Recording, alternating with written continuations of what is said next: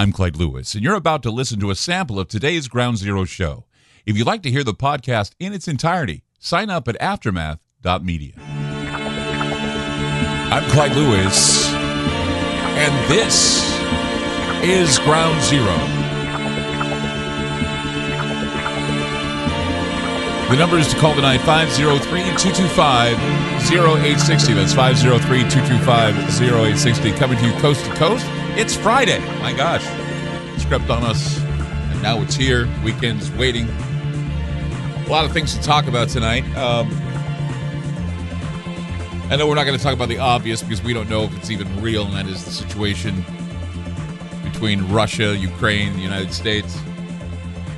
We had a discussion, what, at lunch today in the office, and we were asking, "What do you think?" And thinking, "Nah, we'll wait and see what happens." I don't know. This this is really kind of outrageous. We're hoping that it doesn't come to that, and if it does, you can be sure that we're going to be talking about on the show. But tonight, I got something else I want to talk about. We always try to get you information before you know uh, to prepare you for what's coming, and uh, there have been a lot of stories in the news lately a number of strange stories, anything from satellite failures and even malfunctions with uh, automobiles. I mean, and this may or may not be of concern.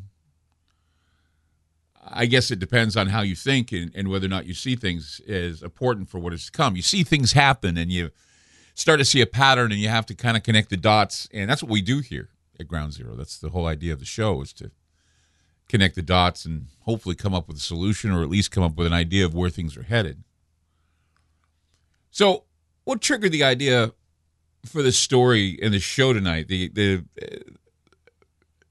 the topic that we're going to approach. What, what triggered it was there was a story that I saw, and it appeared in the Seattle Times about a guy. He had a very interesting malfunction happen in his old Mazda. Well, it's not really that old. It was just a Mazda. A guy by the name of Dave Welding got into his 2016 Mazda hatchback. And he realized that the day was going to be an eye opener because the computer chips in his car, something happened.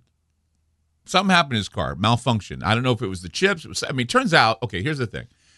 Around the same time that this guy, Dave Welding, had a problem with his Mazda, same thing was happening to other local Mazda owners who had this in common. They they drove a tw- okay. There was two other guys that I know of that, that I was reading about in the story. 2014, 2017 model Mazdas. We had the 2016 Mazda hatchback, and they all had their radios, for example, uh, tuned to this KUOW 94.9 on the FM dial. It was an NPR station. And that's all it took, right? It, somehow, this is what they claim. Somehow, the signal the station sent to the HD radio as part of the Mazda Infotainment Center. As Welding had said, he said, well, it fried it. It fried a major component in, in the radio of the car.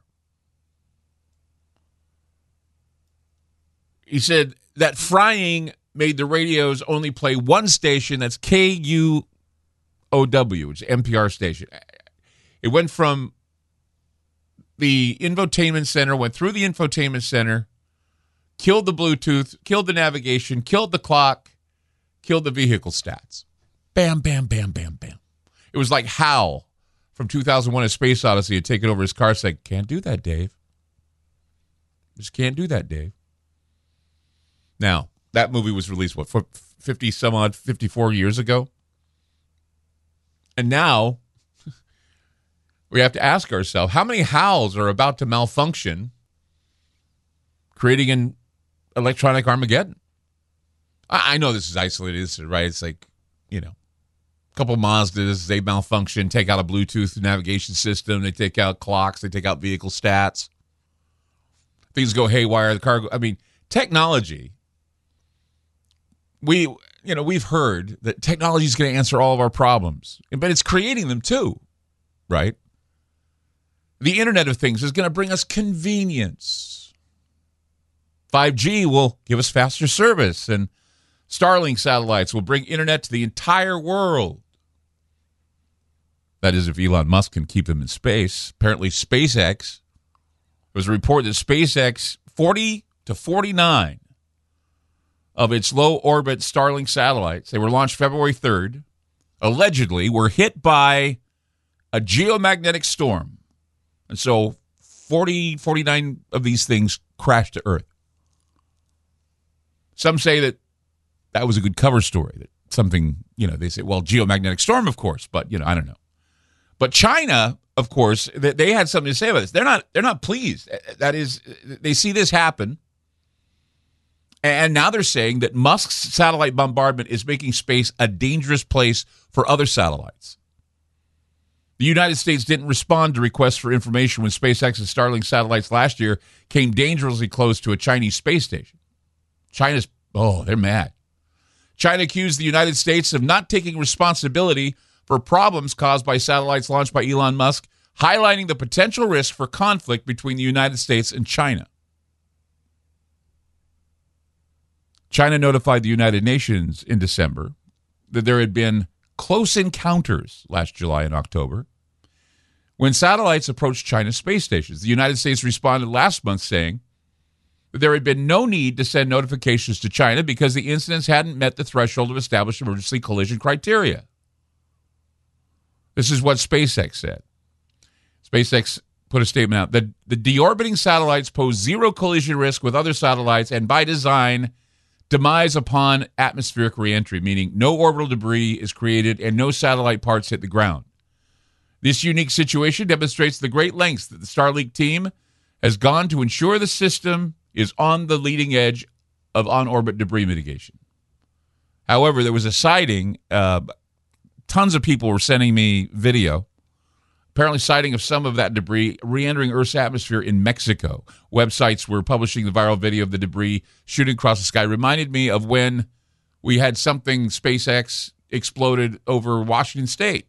In fact, one of our producers at uh, Talkcast PDX is here in, in Portland was outside walking his dog when something shot across the sky, exploded into little pieces. It turned out to be a uh, a rocket booster or something that was a, a SpaceX booster that uh, came down and broke up as it was entering the atmosphere.